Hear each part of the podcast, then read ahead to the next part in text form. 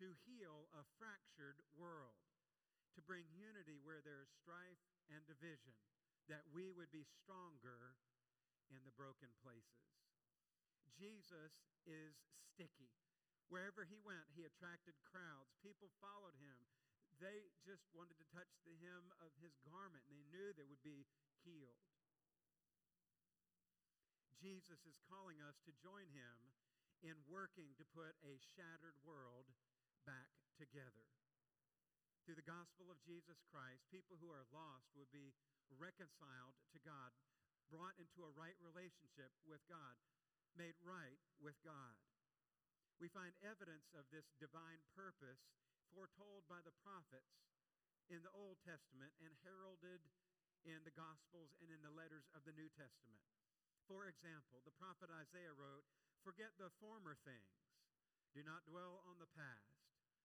See, I am doing a new thing. Now it springs up. Do you not perceive it? I am making a way in the wilderness and streams in the wasteland."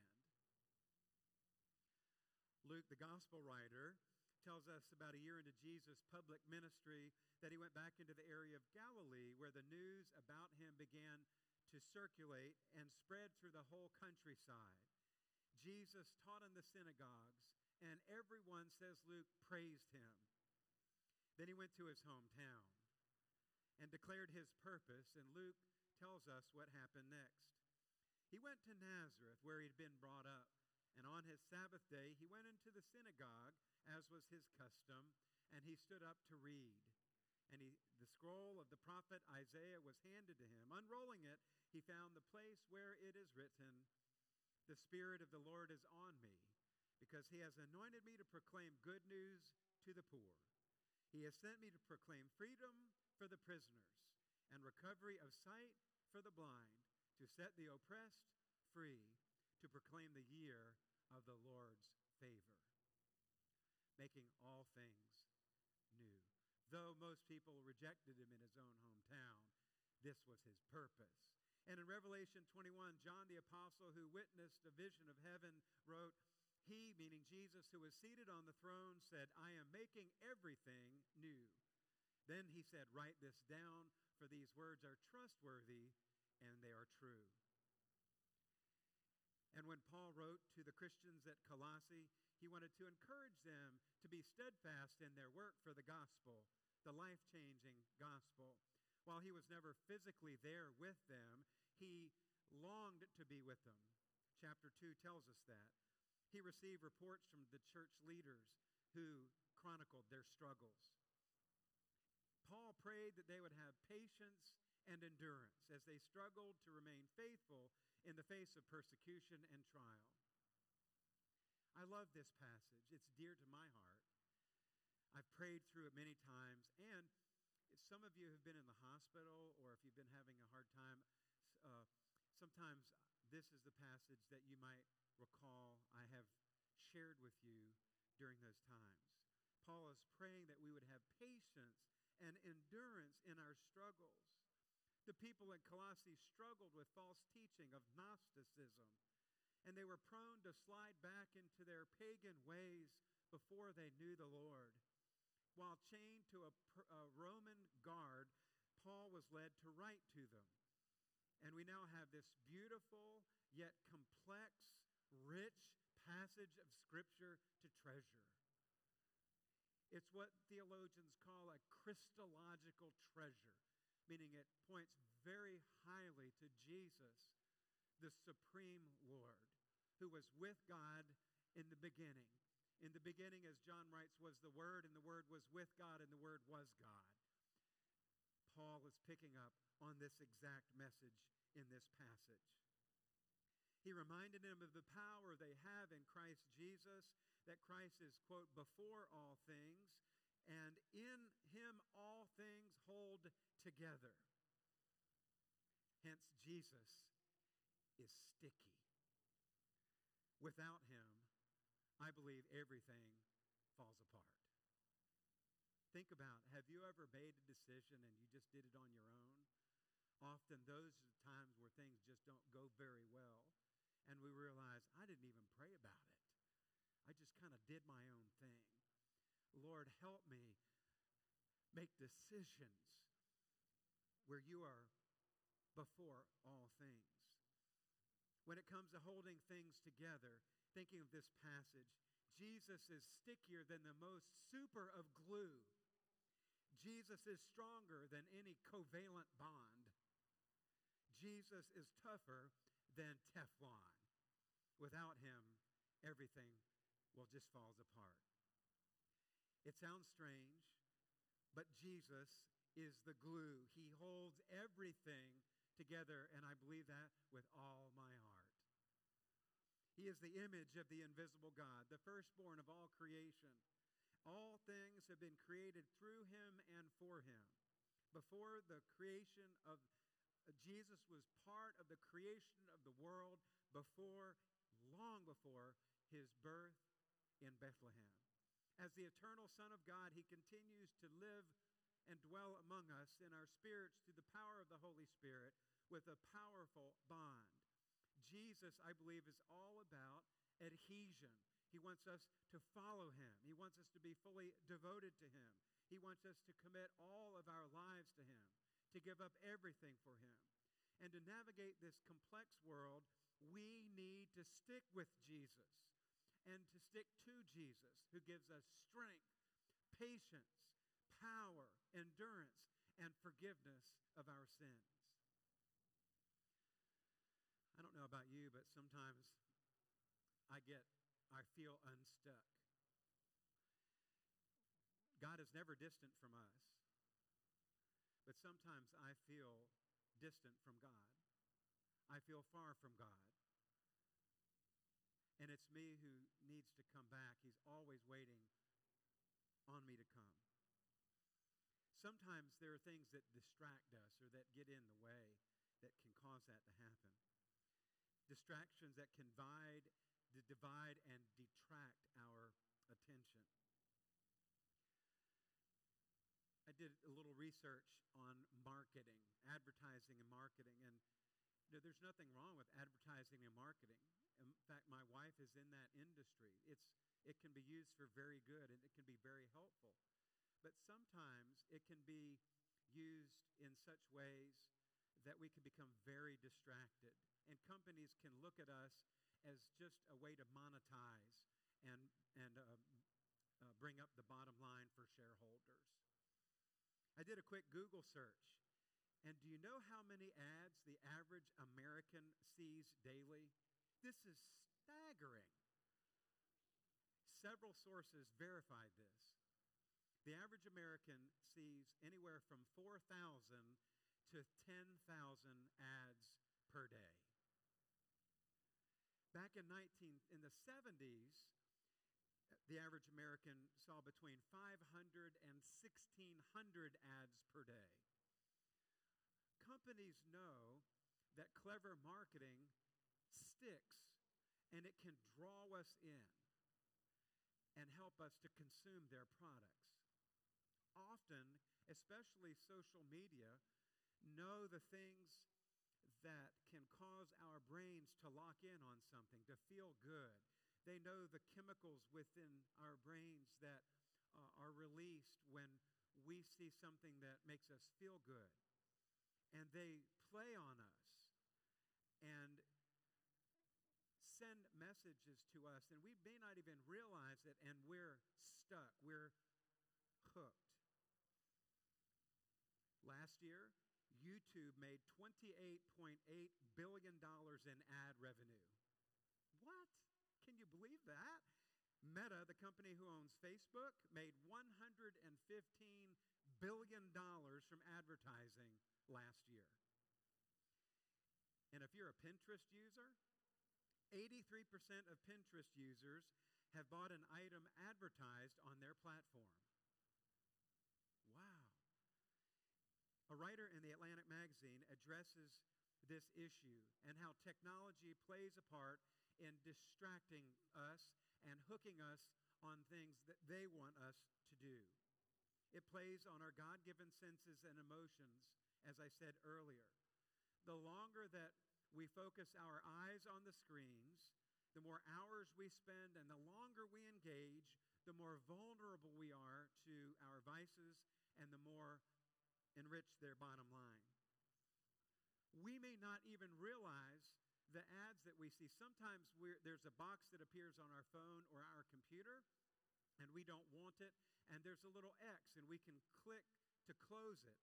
Well, they monetize those clicks, and they know, well, that's another thing that Bob Lee doesn't like. Let's try this. And they keep sending it until finally there's a hit, and then you get more of the same. And this works with news. If you think you're getting real legitimate news from social media, think again. Generally, it's what you want to see, and you get more of it because of the way the algorithms are designed. Their goal is to get us stuck, and it's distracting for us. Think about this. Like a stock portfolio manager, the writer in The Atlantic, he writes of paid search manager executives who maintain word lists with dollar signs attached to them. And these are constantly bidded out and monetized. For example, he gives 3.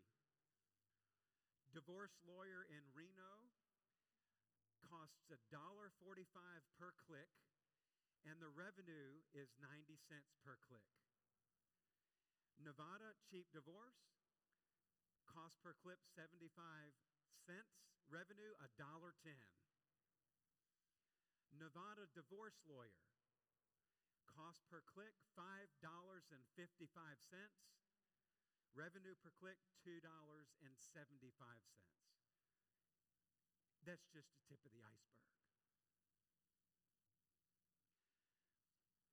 We must be careful of where we focus our eyes, where we give our hours, and how we engage ourselves. And this message of sticky faith is to come back to Jesus, the author and perfecter of our faith. Getting a little vulnerable with you here this morning now.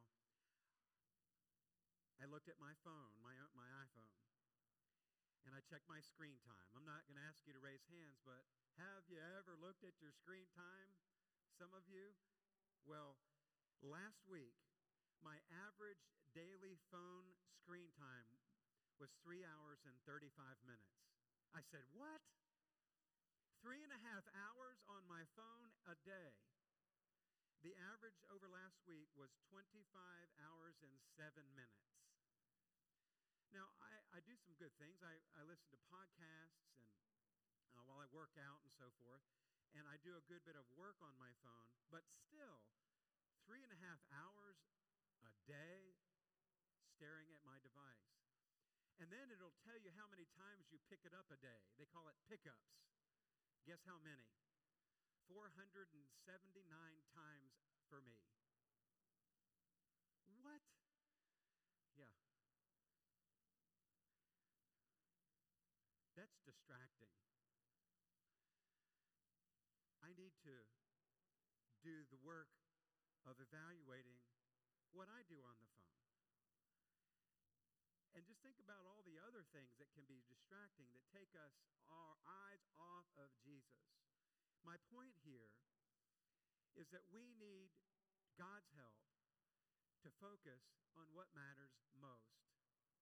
God, family, relationships, friendships, our church, the practice of our faith, our spiritual disciplines, keeping Jesus Christ at the center with sticky faith. So what's Paul saying through verse 17 in particular? I believe he's saying that God wants Christians with a faith that sticks. And there are 3 ways. 1, God wants faith with our eyes. He wants us to keep our eyes fixed on him. In verse 15, he says that Jesus is the image of the invisible God. Yes, faith is believing in that which we cannot see, but God has given us Jesus, and Paul says he is the image. In Greek, it's the icon of the invisible God. If you know what Jesus said, if you want to know what my Father is like, you have seen him if you have seen me. If you looked at Jesus, you understand who the Father is is and what he's like. Hebrews says we fix our eyes on Jesus, the pioneer and perfecter of our faith. So may we focus our eyes on Jesus Christ to give him our undivided attention. Second, he wants the hours of our days. In verse 10, he's talking about our life devotion, that we might bear fruit in every good work, not only in our spiritual lives and through church, but also at work and in school and whatever we do. So he wants faith with our eyes. He wants us to have faith in our hours. And God wants us to engage our faith, meaning that we are the hands and feet of Jesus Christ, that we know that God is supreme in our worship and in our work. Here's some very practical helps. How do we engage our faith? First, you're doing it right now. You're worshiping. Worship is a lifestyle.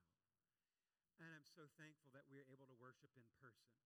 I'm thankful for those who are able to worship online and be part of this community.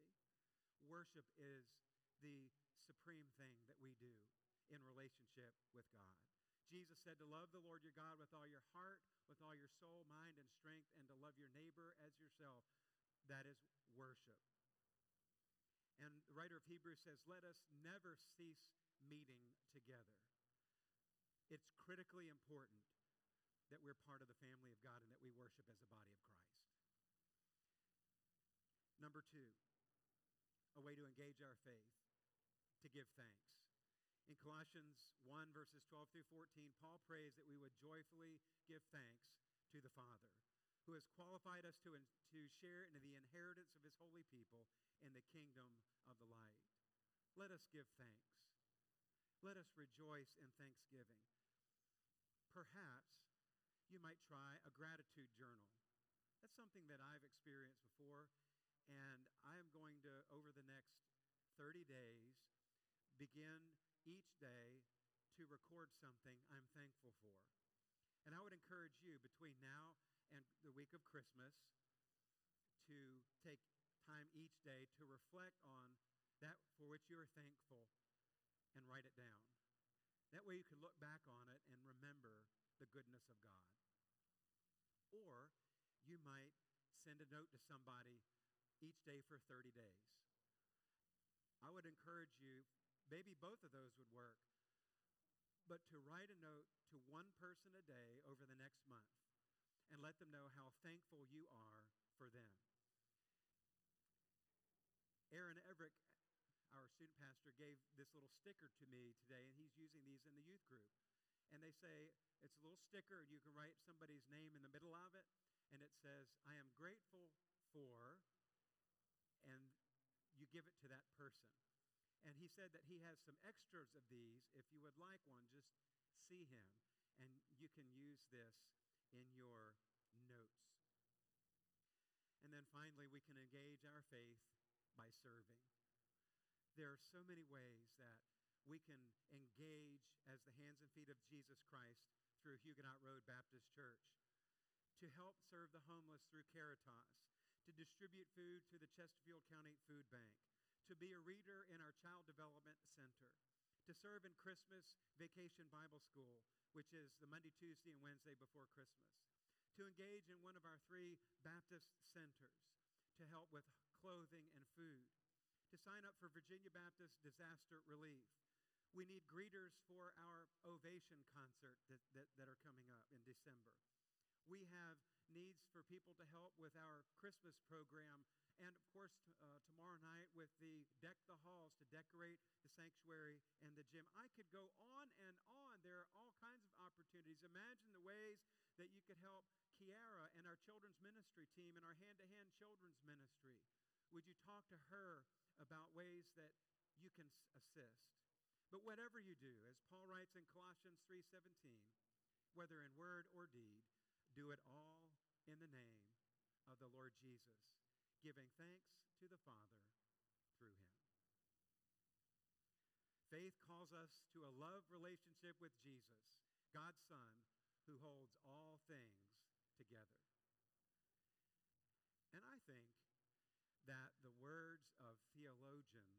songwriter Dolly Parton might just help us as I conclude the message today. Something lifting me up, something holding me down, something to give me wings and something to hold my feet on the ground. I've got all I need, Jesus and gravity. Jesus, I've got Jesus, she says. I've got Jesus. He's my everything. He lifts me up. He gives me wings.